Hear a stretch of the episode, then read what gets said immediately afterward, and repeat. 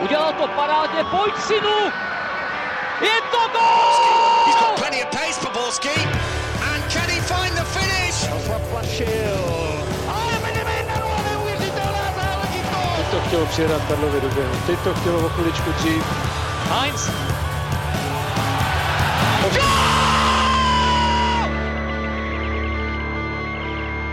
Dobrý den, vítáme vás u dalšího dílu Fotbal Focus podcastu. Letošní ligová sezóna zažila další zvrat. Plzeň stále vede ligu, ale po remíze 2-2 s Teplicemi se Viktoria rozloučila s trenérem Pivarníkem. Co stálo za rozhodnutím vedení Plzně a má krok své opodstatnění? Podíváme se taky na derby mezi Sláví a Spartou a na to, jestli se Slávia nezačíná v boji o titul čím dál víc zadrhávat. Ve studiu vítám Karl Heringa, Ahoj, dobrý den. Pavla Jahodu Ahoj. a Martina Vajta. Čau. Od mikrofonu zdraví Ondřej Nováček. Pojďme se nejdříve podívat do Edenu. Slávia odehrála se Spartou 287. derby, které dlouho všechny diváky uspávalo, ale posledních 10 minut stálo za to. Nejdříve se trefila Sparta zásluhou Václava Kadlece a potom přišla velice sporná penalta, za které skóroval Milan Škoda a zápas skončil 1-1. Asi nejde začít jinde, než u penaltového zákroku, za který dostal sudí Franěk stopku na tři zápasy. Martine, většina lidí se shodovala, že pokutový kop nejspíš odpískaný být neměl. Ty si ale po zápase psal, že asi spíš ano, tak proč? Tak hnedka asi na začátek bych řekl, že bych to poupravil, že si myslím, že ta penalta se nejspíš pískat neměla. V ten moment na tom stadionu mně to vypadalo jako jasná penalta, shodovali se na tom i komentátoři, shodoval se na tom i rozhodčí a vlastně ani hráči jako by vlastně proti ničemu neprotestovali. Karavájev tam hloupě nechal nohu a vlastně každý hráč by v 90. minutě v derby šel po kontaktu. To si musíme prostě říct na rovinu hnedka na začátek. Tady potom je otázka, jestli tam Mingazov vyloženě chtěl skákat, anebo jestli vlastně šel ještě jako po balónu. A to se strašně těžko určuje a tím, že tam Karavájev nechal tu nohu, tak v podstatě to byl z jeho strany faul. Je to prostě chyba obránce v této situaci a doporučuji určitě všem divákům, aby se podívali na video analýzu Garyho Nevilla, který hrál Karavájevovu pozici. Proč je tady tohle z toho hodně často jako chyba těch obránců? A v podstatě nemá pro, pro ně v téhle situaci žádné citování. První ty záběry, co jsem viděl, tak na mě nepůsobily zas úplným dojmem, že bych si řekl, tohle to jako úplně určitě jako penalta být neměla. Furt to na mě působilo spíš jako faul na 100% a ten jako skok tam byl tak podle mě tak na 80-90%. Jestli to bylo přifilmovaný, ano. Jestli to byl faul, by řekl bych, že taky ano. Jediný, kde jsem si po tom zápase řekl, byl záběr po zápasovém studiu, který byl opakovaný snad jenom jednou, který byl vlastně zády od brány Sparty, kde jsem si říkal, že Karavájev z toho možná se chtěli vyhnout a hlavně teda Mingazov tam podle mě skočil opravdu, takže, takže proto si myslím, že přece jenom teda se ta penalta pískat neměla a, a sudí to posoudil špatně, ale sudí měl taky hrozně těžkou pozici, protože stál u toho vlastně docela dobře, ale viděl to z takového úhlu, kde se mu vůbec nedivím, že to odpískal tak, jak to odpískal. Každopádně 90. minuta, derby, dvakrát měř, jednou řeš. On je to složité takhle, kdyby se na to člověk koukal, že je to 90. minuta, tak by občas nemohl písknout nic. Jako, kdyby to bylo na půlce a hráč nadskočil třeba na nějakým skuzem nebo na nějakou nohou, tak tyhle souboje se většinou pískají. Takže spíš by byla otázka na Mingazova dobrá, jestli by, nebo zamýšlení, jestli by skočil, kdyby tam ten Karavájev tu nohu vůbec nedal, jestli by zkusil to takhle, taky takhle padnout, protože když jdete rychle, pracujete rychle s míčem a jsou tam takový ty milisekundy na základě zraku a vidíte před sebou nohu, tak to člověk možná automaticky vygeneruje takhle, pokud je zvyklej, třeba zvyklejší padat. Jako zase jsou určitě hráči, kteří by to ustáli, ale spíš další věc, co mě tady kolem toho, jako ta obrovská hysterie, která okamžitě nastala, ať už kdekoliv, kdy zase začalo úplné kamenování rozhodčího Franka, který dostal za to sice trest na tři zápasy, ale osobně mě tohle trochu vadí, protože já nevím, jestli ty lidi, kdo to tak hodnotí, někdy hráli fotbal, ale já se nechci zastávat sudího, ale jak už tady Martin naznačil, ta situace byla strašně těžká. Kor 90 minuty jste unavený, je tam adrenalin, je tam ta atmosféra, co je a nadávat na sudího, že ta na ten zápas neměl být novinovaný. Do té doby podle mě pískal výborně, si se nepletu. A Určitě. přišlo mi to zbytečně, zbytečně přehnané reakce. Tam je ještě jeden zajímavý faktor, když se podíváme, já jsem ten, ten moment jsem měl přímo pod sebou, takže jsem se díval, ve chvíli, kdy tam došlo k nějakému tomu souboji, tak jsem se rychle díval na rozhodčího Fraňka a tam bylo vidět, že prostě půl vteřiny vteřinu váha, než, než ukázal na tu penaltu. A jsem si samozřejmě člověk těžko nebo nemůže odhadnout, co se všechno během té vteřiny, co on si musí vyhodnotit během té vteřiny. Ale říkal jsem si, že je možná zajímavý takový ten bod, že se to stalo za brankou, kde je kotel Slávie. Jestli by si takhle stejně rozhodl, kdyby to bylo na opačné straně, protože ten tlak samozřejmě, efekt té severní tribuny nebo tribuny sever v tomhle může hrát nepatrnou roli. Ale je to právě tady, když se bavíme o atmosféře, o výhodě domácího prostředí, tak tohle je zrovna to jedno procentíčko, které v tomhle případě zafungovalo. To vůbec ani to rozhodování nezávidím komisi rozhodčích, protože já jsem tu situaci opravdu viděl za poslední den 50krát. Jako opravdu jsem ji viděl spoustykrát a pořád jsem si říkal, je to spíš faul, ne, mm, je to spíš přifilmovaný. Třeba já v té pozici bych taky jako automaticky řekl, že to byla penalta. No. Mluvili jsme tady o tom na podzim několikrát, že rozhodčí jsou nejpříjemnějším překvapením, ale s tím, že rozhodne jaro. Když se podíváme na výkony sudích teď, tak dva ze tří největších zápasů jara jsou za námi. Už těch opravdu potenciálně vypjatých duelů tolik nezbývá. Řekl bys, Karle, že tam je posun k lepšímu? Vždycky ono to hodnocení rozhodčí musí být člověk strašně opatrný, protože za týden to může být uh, úplně jinak. Ale můj takový dojem, když to, když to shrnu, tak si opravdu myslím, že se ta situace zlepšila. Ano, samozřejmě, tam byly i chyby rozhodčích v zápase Slávy a Plzeň, neodpískaná ruka, ale ten můj dojem z toho e, na tom jaře, že sice dochází tady k těm situacím, mimochodem k ním dochází i proto, že se v těch zápasech naštěstí něco děje, jo, což je strašně důležité, strašně důležité říct, ale nemám pocit, že by v rámci jara třeba nebo celé sezony byly chyby ve prospěch jenom jednoho týmu. Sparta teď samozřejmě šlo rozhodnutí proti ní, se v zápase se Zlínem zase měla štěstí, že nepřišla o vyloučené hráče, takže když to opravdu porovnám eh, s těmi předchozími sezonami, tak mám pocit, že se to, že se to jako zlepšilo, ale znovu říkám, ještě máme před sebou dost kol a uvidíme, jak se to bude pokračovat dál. Ty, sudí, no, vezmeme to tak, ty sudí jsou profesionálové samozřejmě, takže musí být na ně nahlíženo kriticky, ale ty chyby byly, jsou a určitě budou, jsou tam pořád, dokud tam bude lidský faktor, ale jak říkal Karel, mě taky se mě líbí, jakým směrem se ty rozhodčí ubrali, že máme i třeba ohlasy rozhodčích po zápase, kde vysvětlují svoje rozhodnutí a krok dopředu určitě.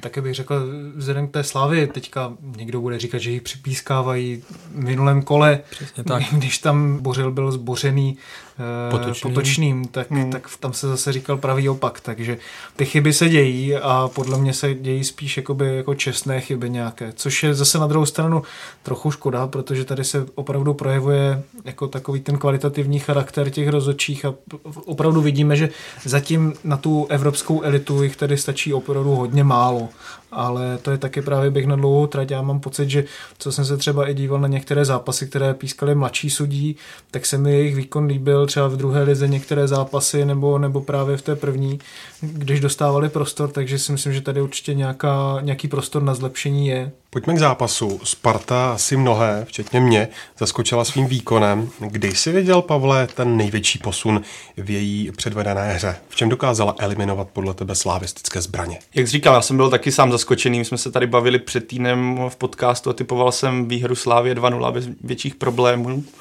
A upřímně jsem byl zaskočený, jakou, jakým elánem, agresivitou, bojovností Sparta do toho zápasu vkročila. Úplně skvěle napadala. Slávě měla obrovské problémy ve středu hřiště, kde jí Sparta naprosto přehrávala a z toho důvodu Slávě začala nakopávat míče na škodu a vůbec jí to nefungovalo, tenhle styl.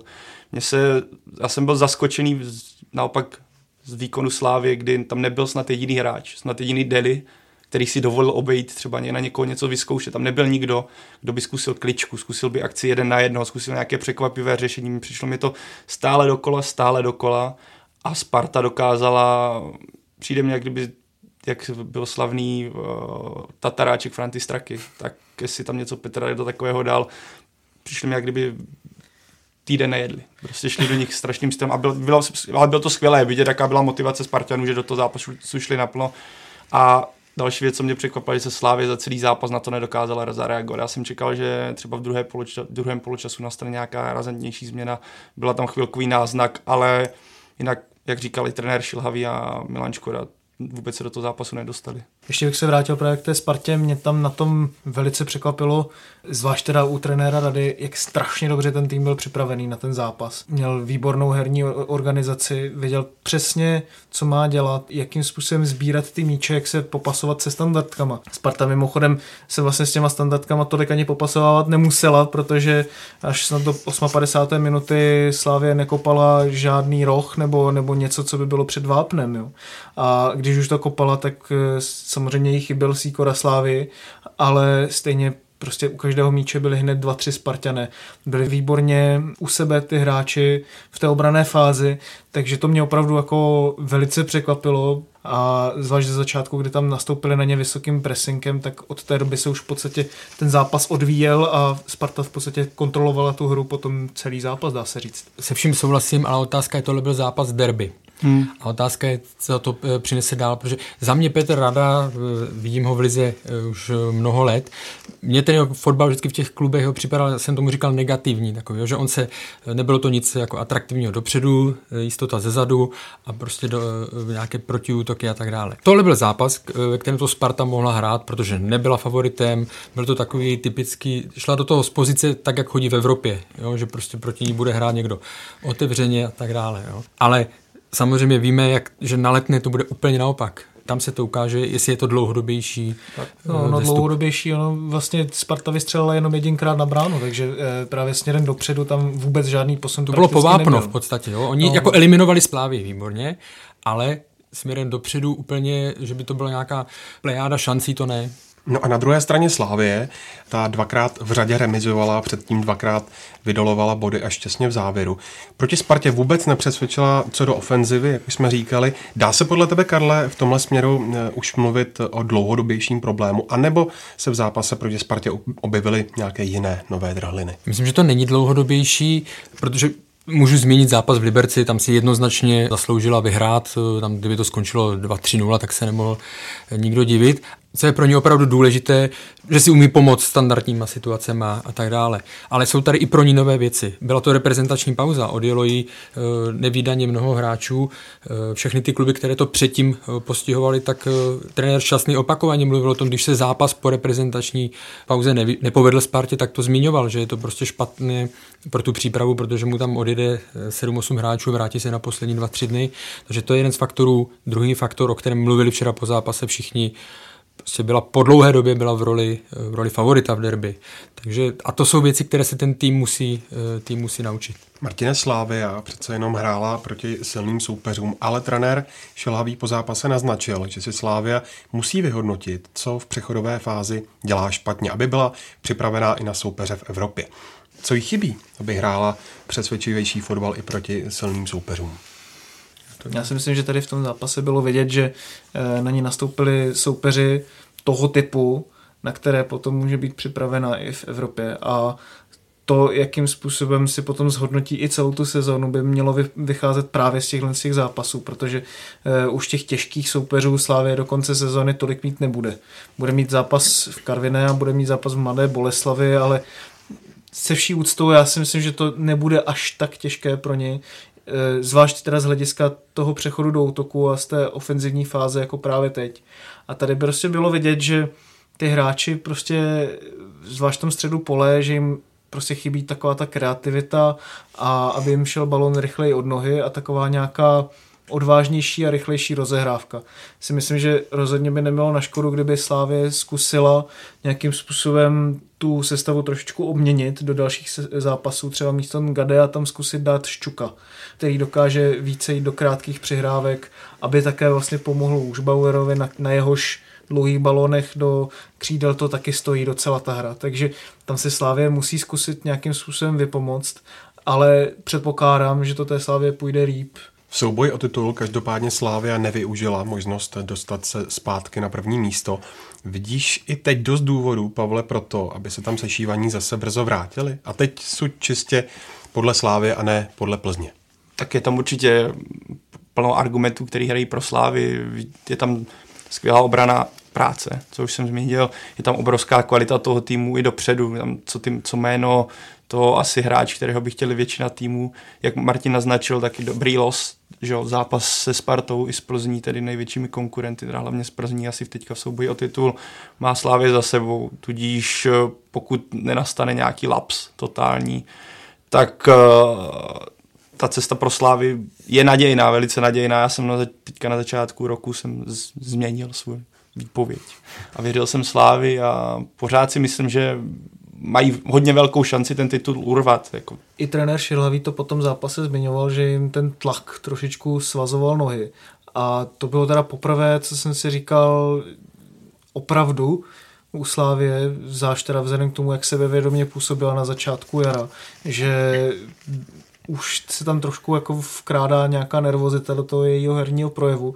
Teďko teda jako hodně masivně si myslím, že to bylo vidět na hřišti a s tím se prostě Slávě bude muset popasovat, protože Plzeň tady tohle to přesně dokáže zvládat, ať už je tam prostě kdokoliv, nebo já hraju jakkoliv. No. Ale já si myslím, že se Slávia teďka vrátí zpátky na vítěznou sérii. To klíčové a kritické období pro ně, co se týká tlaku a tak dále, přijde vždycky čtyři, tři kola před koncem, když už opravdu, pokud to bude pro ní na dosah a to potvrzení, tak to je nejtěžší pro ty týmy, které se tam ocitnou eh, po dlouhé době nebo poprvé. Vlastně ti hráči to zažila Plzeň v roce 2011. Já bych jenom navázal na, na to, co má třeba navíc porovnání s Plzení, podle mě má Slavia víc, řekněme, rozdílových hráčů. Hráčů schopných rozhodnout ten zápas eh, svojí individuální kvalitou. Je to škoda. Plzeň teď nemá takového klasického střelce. Jsou to, je to Sikora s výbornýma standardkama a asi chyběl víc, než si všichni dokázali připustit, byť se vědělo, že to bude ztráta. Mají tam eh, Baráka, Hušbauera, to jsou, z tohoto pohledu jsou pro mě v tuto chvíli větší individuality než, eh, než v plzeňském týmu.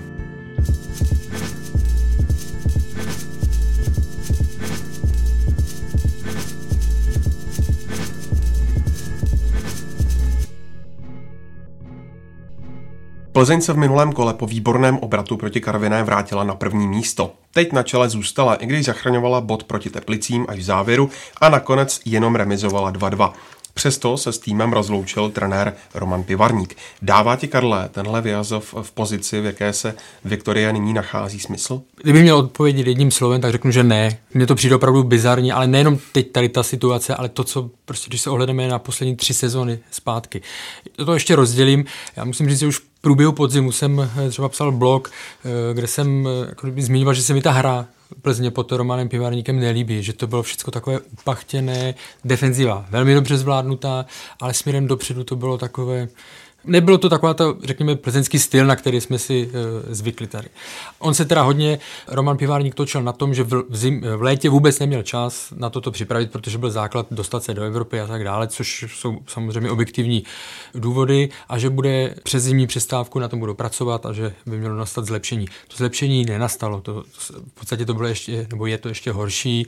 Oni spoustu opravdu těch zápasů taky urvali, nebo ne, nedívalo se na Plzeň hezky, pak se samozřejmě začalo mluvit o tom, nebo ty informace začaly prosakovat, že prostě ten tým není stotožněný s tím, co chce ten Roman Pivárník hrát, co chce od nich, co od nich vyžaduje. To se pak na tom hřišti strašně projeví. A teď je otázka, co my nevíme, jestli to stačí vlastně k odvolání trenéra, nebo jestli tam byl hlubší, nebo jestli tam byl hlubší problém. Protože jestli to byl jenom herní styl, eh, že se nelíbil a kvůli tomu odvolají trenéra, tak to opravdu tam nemůže kromě Guardioli, Ancelotti a Klopa nikdo jiný vydržet, protože prostě takhle se ne, nemůžou odvolávat uh, trenéři. Mně to přišlo jako v posledních dvou, třech sezónách jako takové čekání na Horváta. Plzeň prostě, když nemůže získat Pavla Vrbu, tak bude v nějaké pozici chtít tam dát Pavla Horváta a ve, ve chvíli, kdy prostě každý trenér se s tou jeho nějakou prezencí tam musel vypořádávat, tak je to prostě těžké, protože on pořád bude mít mít jakoby větší vazby na to vedení než ten trenér sám. A v téhle situaci udržet nějakou týmovou správnou mentalitu pospolu, to je, to je v podstatě nemožný, jako, nebo respektive je to strašně těžký. Ona ale není záruka, že to s tím Horvátem teď bude lepší. Já jako nemám úplně ze Plzně nějaký pocit, že ten tým vyloženě prostě potřebuje nějaký impuls. Jako, když jsme se podívali na zápas v Karviné, tak tam jsme viděli, že ty hráči si ten impuls sobě dokážou vytvořit sami a v podstatě to záleží jako prakticky jenom na nich. Tam Karel správně říkal, a já mám teda ten samý pocit, že pod pivarníkem to nelezlo nahoru, ale na druhou stranu viděl jsem některé opravdu ty velké zápasy, kdy ty pokyny, které on od těch hráčů chce, tak oni ty, oni ty hráči prostě byli schopní plnit. Tady s tím, s tím už se tam pralo víc trenérů, než jenom on sám, že určitě i ty další od toho kádru něco chtěli a on teda určitě taky a v tomhle tom je to pro něho hrozně těžké tam něco vůbec jako vymyslet. No. Jedna další důležitá eh, postava eh, je samozřejmě Adolf Šádek, o kterém se ty zprávy, co chodí z toho klubu nebo prosakují, tak vlastně on hodně se samozřejmě baví o tom eh, s těmi trenéry a teď je otázka, jestli nakolik zasahuje do plánu toho trenéra, do sestavy a tak dále, protože co jsou takové zprávy, tak opravdu on je vidět na té střídačce, že, že tam i přijde, takže není to pro ty trenéry, to tam není rozhodně jednoduchá pozice. Vtipné je, že vlastně vždycky on mluví v novinách jednou za čas, ale když promluví, tak vlastně to, co on řekne, tak si do dvou měsíců, tak si můžete být jistí, že do dvou měsíců se stane přesný opak protože on eh, v lednu, nebo kdy to bylo v zimní pauze, vyprávěl o tom, že ví, že eh, to dělá Plzni špatnou image, eh, že neustále mění trenéry, že jsou spokojení z náročnosti Romana Pěvarníka, že ho tam chtějí mít díl. No a jsme pár týdnů v sezóně nebo jarní části a jsou odvolaní, je odvolaný trenér. A jenom ještě vrátím se ke Slávy, jí se povedla vynikající věc, neuvěřitelná věc, vlastně po dvou, po dvou jarních kolech, kdy byla suverénní, tak vnesla neuvěřitelnou paniku do, do tábora Sparty a Plzně, protože ti začali mít strach a najednou tam začali, najednou tam začali odvolávat a měnit trenéry, což je podle mě naprosto výjimečná situace. V Plzni se každopádně mohli s pivarníkovou hrou seznámit eh, už eh, za dob jeho působení u Bohemians. Teď eh, s tou hrou spokojeni zřejmě nebyli, tak proč ho tam vůbec chtěli? To je dobrá otázka a tu samou otázku jsem si uh, pokládal, nebo když jsem psal nějaké komentáře po odvolání Dušana Uhrina, kde tam se rozešli, prostě oni na něm nenechali nic suchou a řekli, že po odborné stránce, že to byl prostě průšvih a tak dále, tak v podstatě tím oni přiznali, že před tím půl rokem, kdy ho dělali, tak uh, se netrefili, tak udělali chybu. Jo. Pak samozřejmě přišel uh, Miroslav Koubek, získal titul, ale taky, že jo, tam se zase mluvilo o tom, že hráči ho už pak nebrali vážně. Já nechci říkat, že šli proti němu, on mi byl na mě na to vždycky pak za to byl na mě naštvaný, když jsem napsal, že hráči za ním nešli, ale prostě ty informace, co jsme měli od lidí přímo z klubu, hovořili jednoznačně. Samozřejmě konec Karla Kryčího, ten byl taky specifický. Mně přijde... No to by mě zajímalo vlastně, proč on tehdy skončil. Jako tam bylo podle mě několik, ono už se taky, o tom už se mluvilo po té, co získali titul, tak se mluvilo, nebo v průběhu toho jara se o tom mluvilo, že není spokojenost s hrou. To byla ta klasika, nejsou, není spokojenost hrou. Samozřejmě titul se získal, ale to mi ukazuje ještě na jednu věc, že v Plzni te, ty problémy vždycky začnou řešit uh, zpětně. Tady podle mě je krásně vidět, že na Štrncovými sady stále stojí nějaký stín Pavla Vrby. Tam je totiž měl takový ten problém, že on neskončil kvůli špatným výkonům, ale skončil v podstatě z vlastní vůle jít k reprezentaci. Tudíž Plzeň, která do, do té doby vylítla z ničeho, se stal na, jedno a, na jednou štíka v České lize, která porážela každého, hrála krásný fotbal a navíc vyhrávala tituly se namlsala strašně a teďka já si nedokážu představit, který trenér v českém prostředí by ho mohl nahradit, aby měl takovou pozici, která by se vyrovnala nebo ho třeba přebyla. Já jsem nad tím přemýšlel a napadlo mě tak jedině třeba Zdeněk Zeman a to nechci tady nějakými předchozími úspěchy, ale nějakou zkušeností a takovou, takovým renomé, který by u těch hráčů, kteří tam mají asi strašně silnou pozici, což je asi fenomén současného fotbalu, že najednou hráči mývají často silnější hlas než trenér mnohdy tak eh, by je mohl srovnat, ale mě napadlo, že jedině, jak by tohle mohli vyřešit, by bylo, že by se Pavel Vrba vrátil a třeba by tam vyhořel a najednou by tady tahle bublina hmm. splaskla celá, že Pavel... To samý jak v Chelsea, no prostě Nebo... jako, já si to myslím dlouho, že Plzeň je vlastně v té podobné situaci toho týmu, který tam má nějakou tu první generaci těch hráčů, kteří zažili ty první tituly a potřebuje z toho vyrůst, pokud jako má zůstat Přesně někde tak. na vrcholu. A v momentě, kdy to neudělá, tak eh, je to prostě o hráčích, podle mě. A je to taky o vedení. Já jsem tady nedávno říkal, že v Plzni na prvním místě stojí vedení, na druhém místě stojí ten hráčský kádr, až na třetím místě stojí trenéři. A ještě mezi těmi hráči a trenéři, trenéry jsou asistenti. Když si potom ještě podíváme na to, jaké trenéry potom Plzeň vlastně angažovala po Pavlu Vrbovi, tak jsou to všechno taková jména, u kterých jsme si říkali, No, to je zajímavá jako možnost, jako jak to obsadit, ale není to takový ten trenér, u kterého si jako člověk řekne, no tak tenhle ten, no, to dostane no, to... na vyšší level. Už tehdy to bylo možné, třeba aby Plzeň angažovala Luboše Kozla v ten moment, kdy se o něm spekulovalo, že by mohl vést Slávy nebo Plzeň, kdy on měl dvě šestá místa s Duklou a mluvilo se o něm jako, než ta jeho hvězda splaskla, když to tak jako trošku řeknu. A tehdy se prostě pro něho Plzeň nerozhodla, podle mě možná i proto, že právě Kozel rozpoznal, že by tam neměl takovou velkou ruku. A Pivarník taky nešel jako do toho klubu s tím, že by o něho ta Plzeň strašně stála, přemlouval ho, tam jde, prostě on byl velmi rád, že za tu příležitost, kterou tam dostává, když je to velice erudovaný trenér. A tohle to si myslím, že je klíčové. No. Já si právě myslím, že ani ten kozel není taková výrazná postava, která by to mohla Dneska přebít. Ne. No ani Dneska tehdy. Ne, já tehdy si myslím, že, já, si, já, si, já si, v tom nastavení toho klubu by to měl těžký i on, no, přesně. A prostě... To, to je mi jasný, ale právě proto si myslím, že tam já, jako já, Tam by podle mě musela fakt přijít a ne, prostě strašně výrozná osoba. Pavel Vrba, je on jedním z hlavních důvodů, proč k Vyhazovu došlo teď, že si vedení prostě hledalo záminku, proč nevyhodit pivarníka potenciálně třeba po vyhrané sezóně, kdyby trenér mohl i zlepšit hru. A nebo je tam prostě spíš taková tendence uchylovat se k okamžitým řešením, Karla? Já si myslím, že oni v Plzni nemají problém s tím vyhodit trenéra po titulu, takže to by úplně takovou roli možná nehrálo. Je to strašně zamotané, protože takhle, aby Romana Pivarníka odvolali v průběhu sezony, a udělali tak místo pro Pavla Vrbu, tak by to muselo být v tu chvíli, kdyby oni věděli, že už během jara tam e, naskočí, protože teď v tuhle chvíli jdou do, teď jdou do velkého rizika samozřejmě, protože e, nikdy nevíme ten efekt těch, e, řekněme, krátkodobých zástupů a ještě z pozice asistentů nikdy nevíme, na kterou stranu se to vrtne. Když jsme u Vrby, jak vidíš ten potenciální letní souboj mezi Spartou a Plzní o jeho podpis? Kdo má s obou klubů podle tebe teoreticky navrh a nebude rozhodovat nakonec hlavně případný eh, třeba zájemce z Ruska? No, před pár týdny že to vypadalo, že eh, už bude Pavel Vrba takřka eh, jistě ve Spartě. Teď zase ty poslední informace zákulisní nebo kuloárové říkají o tom, že v létě nastoupí Eh, do Plzně. Eh, je strašně složité eh, v tuhle chvíli dát nějaký, nějaký verdikt, ale myslím si, že on pořád přemýšlím, jak by on mohl, jak by on se k tomu mohl postavit pro něj, by to bylo. Ten návrat do Plzně je samozřejmě pro něj lákavý v tom, že se vrátí jako král, který prostě tam dokázal neskutečné věci, co nikdo po něm jakoby nezopakoval. Na druhou stranu on ví, že už tam může jenom ztratit. Zahraničí by ho taky lákalo určitě nějakým způsobem, třeba to Rusko, protože jazykově tam je jinak eh, limit, ale teď asi v tuhle chvíli to vypadá možná na ten návrat do Plzně. Proč, eh, Pavle, trenéři v Plzni i Spartě odcházejí jako na běžícím páse, ale asistenti jako Horvát nebo Hejkal neustále zůstávají? Asi pozice Pavla Horváta, jak už tady naznačil Martin, to udělal pro Plzeň to, co udělal, nebo ta byl hlavní tahounem té zlaté generace. Takže on je v podstatě takový čestný asistent.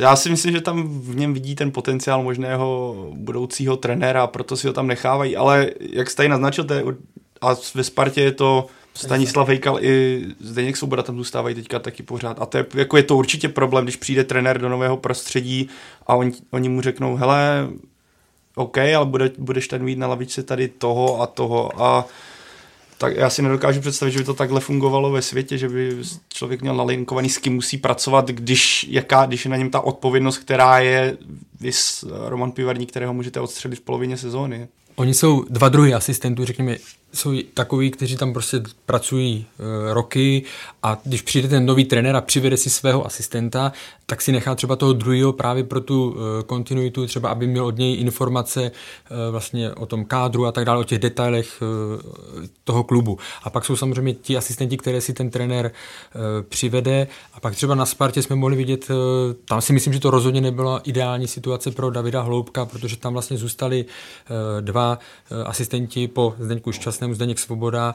a e, Stanislav Hejkal a myslím si, že právě, že i ten Zdeněk Svoboda v tu chvíli, když skončil Zdeněk Šťastný, trošičku počítali s tím, že on to dostane na starost.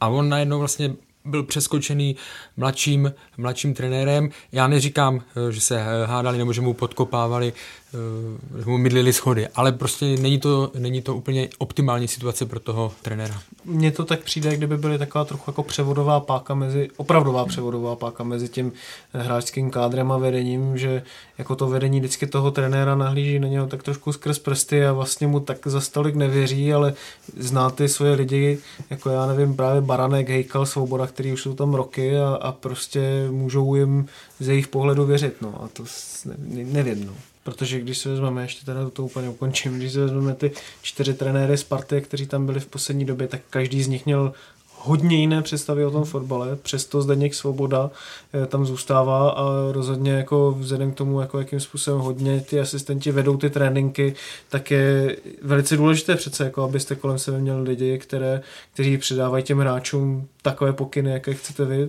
Viktorii každopádně povede duo asistentů Pavel Horvát a Zdeněk Bečka. Karle, co je Bečka zač a co se od tohoto tandemu dá čekat? Myslíš, že by mohli třeba u týmu zůstat i po sezóně? Tak je to ten první druh asistenta, o kterém jsme se bavili, je to trenér nebo asistent, který už je tam delší dobu. Je to opravdu takový ten typ prostě toho poctivého asistenta, který přijde, eh, je první na hřišti, eh, je opravdu starostlivý, váží si, te, eh, váží si toho místa a zároveň nemá nějaké přehnaně vyšší ambice, tak aby se ten trenér mohl cítit v ohrožení. Je to jako kdyby poctivec v tom dobrým a takový ten klubista v tom dobrým slova smyslu. Zároveň si nejsem jistý, nebo aniž bych ho úplně trenersky, protože trenersky ani znát nemůžeme z pozice asistenta, že by to byl, řekněme, někdo, kdo by nás mm, začal ohromovat uh, nějakými taktickými uh, věcmi, novinkami a tak dále, on ani nebude, protože on bude sice vystupovat jako, jako hlavní, ale samozřejmě eh, ten tým dostane na starost eh, Pavel Horváth a bude ho, bude ho vést. Samozřejmě pro Pavla to teďka eh, hodně zajímavá situace. On se zatím krátce trénoval v Domažlicích, teď dostal na starost juniorku Plzně. K tomu můžu říct jenom, že na podzim té juniorské lize byla ta Plzeň velmi špatná, tam prohrávala v zápasy prostě prakticky všechno. A teď se stejným kádrem, protože Plzeň je, patří k těm týmům, které minimálně minimálně dávají, posílají hráče z Ačka do, do juniorky, tak eh, teď eh, vlastně s tím eh, týmem Plzně ty výsledky se zlepšily, lepší organizace hry a tak dále. Takže sám jsem zvědavý samozřejmě na to, jakým způsobem to Pavel Horvat povede. I co jsme slyšeli zprávy vlastně už během té vrbové éry v kabině, tak co jsem slyšel za zprávy, tak jako Horvát měl velký podíl na tom, jak probíhala taktická příprava a vůbec eh, celková příprava na zápasy, takže on tam měl taky velkou, velkou roli. No. S ním, když se bavíte o fotbale, eh, to je radost se s ním. On samozřejmě to, když odstraníme eh, třeba i tu humornou složku, která k němu patří, ale on tomu fotbalu samozřejmě rozumí a vidí ho, vidí ho velmi dobře. Tam bude otázka, byl to náš spoluhráč, co jsme si eh, spolu užili, samozřejmě že ty oslavy a tak dále. Teď, když bude chtít eh, po nich, eh, řekněme, opak, nebo bude muset být přísnější na, na Davida Limberského a tak dále, jak to tam bude, jaká tam bude hierarchie vlastně v týmu.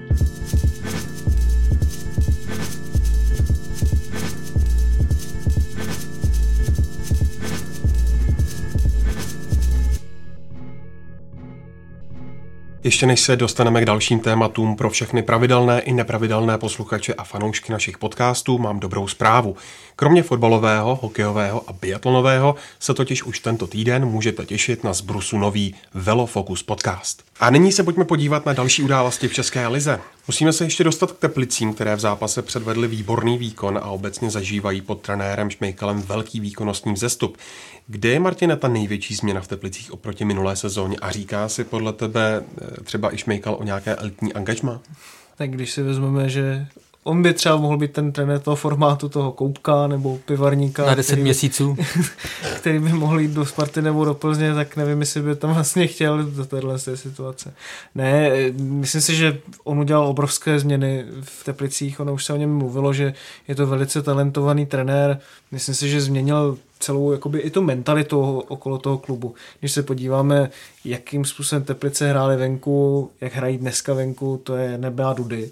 On začal z defenzívy, Teplice nedostávali góly, pořád mají čtvrtou nejlepší nebo pátou nejlepší defenzivu v lize a na to potom nabaloval další věci. A ten výsledek je to, co předvedli v Plzni. Velice aktivní výkon, e, výborně sehrané, precizní protiútoky a takové sebevědomí. A t- už to bylo vidět i na hřišti, že prostě ty hráči si věří, že ty hráči prostě vědí, že, že na to mají. Oni tam měli vždycky velice solidní kádr a myslím si, že teď to, teď to prodávají i to co, to, co v tom klubu je. A je to opravdu hezké je vidět a no, určitě to bude zajímavé v souboji o poháry, kde oni mají podle mě určitě nejlepší formu z těch třech, čtyř týmů, které tam teďka jsou a jestli to teda potvrdí i proti slabším soupeřům, protože právě proti nim měli v minulých sezónách jako velký, velký potom propad a výkyv. No. No a právě velmi důležitý výsledek v souboji o poháry i o sestup se udál ve Zlíně, který doma prohrál s Radcem 1-3.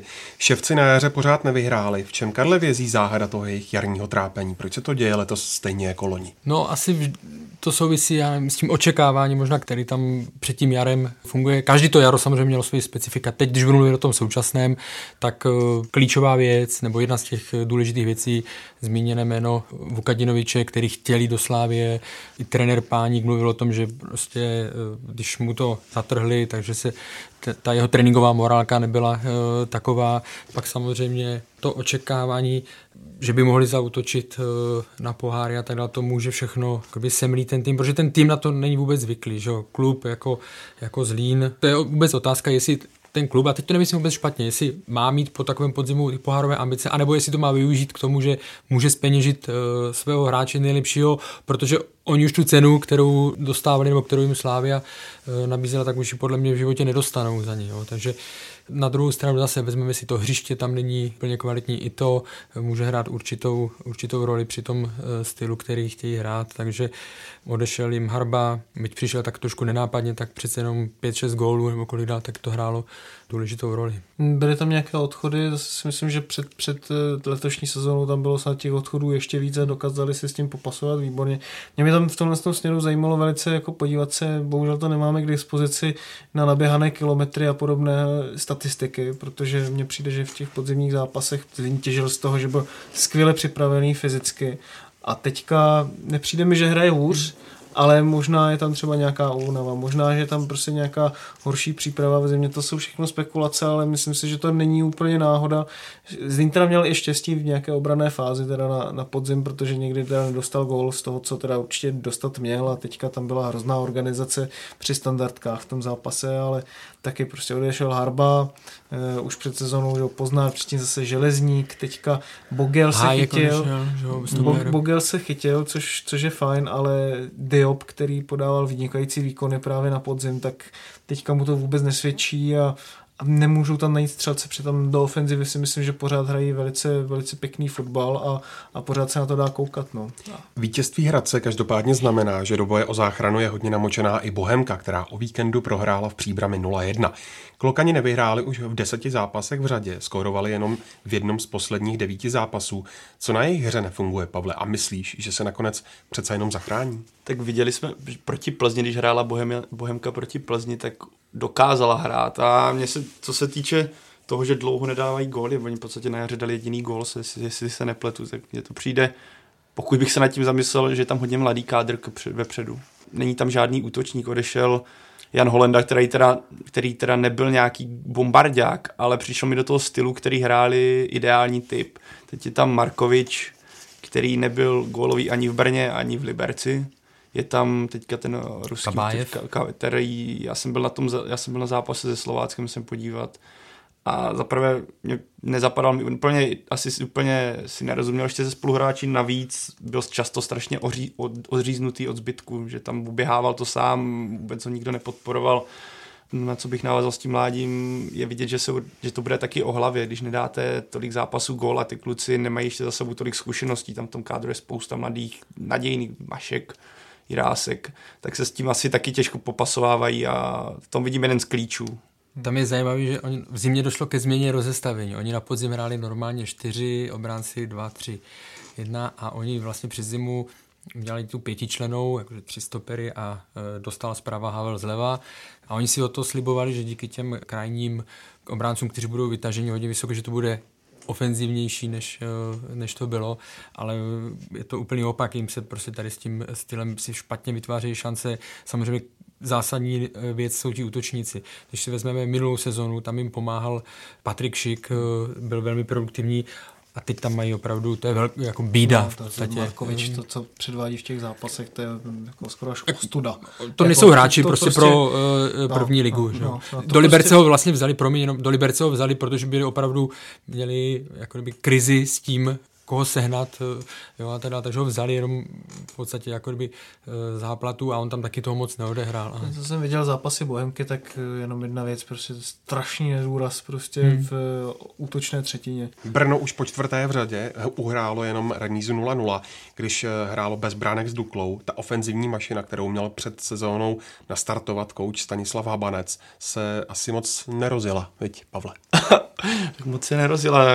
A teďka problém Brna je také to, že fanouš, nebo problém, jako není určitě příjemné, že fanoušci začali skandovat Habanec ven, Habanec ven teďka při zápasu Dukly, ale to zase na druhou stranu, když se podíváme na počet proher, které má Brno, tak uh, by se vyšlo do první pětky. Pět proher má Zlín, Boleslav, o, má, Brno má o jednu prohru víc než Sparta, takže v tomhle směru to není tak do obrany, Brno hraje solidně, problém je hlavní v útoku, kde mně přijde, že jim chybí naprosto klid, větší pohoda, úplně jak vyřešit tu finálovou, finálovou fázi, kdy tam je sice útočník řezníček, ale jim se prostě teďka nedaří. Dokumentovalo to pro mě teďka s tou Duklou, kdy se dostal, přichystal úplně do vyložené šance, kde se stačilo to golmana zeptat, kam to chce.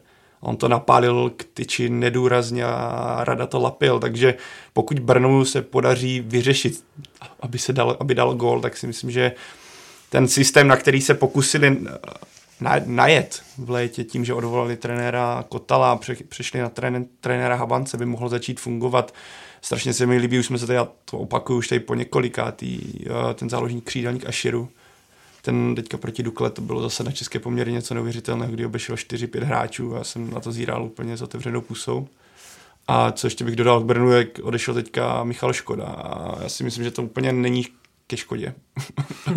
No, Já tedy, jenom proč ti řeknu. Samozřejmě on měl výborný podzim, ale mně trošku přijde, že mu narostl nos, když ho vystřídal trenér Habanec po první zápase po 60. minutě a on řekne do médií, že si myslí, že by ho neměl střídat, protože dal 10 gólů, tak pardon, má v podstatě povedenou rok, rok, dva, kdy předtím paběrkoval a není to Messi nebo Ronaldo. Samozřejmě byl pro Brno klíčovou postavu v toho podzimu, ale asi v té jeho psychické pohodě, kdy on skutečně chtěl jít pryč, tak to bylo nejlepší podle mě řečení v, řešení v tomhle směru. Když se podíváme na ten vyrovnaný a nepředvídatelný souboj o titul, ale i o poháry nebo o sestup, myslíš, Martina, že jde o jeden z nejlepších ligových ročníků za poslední roky?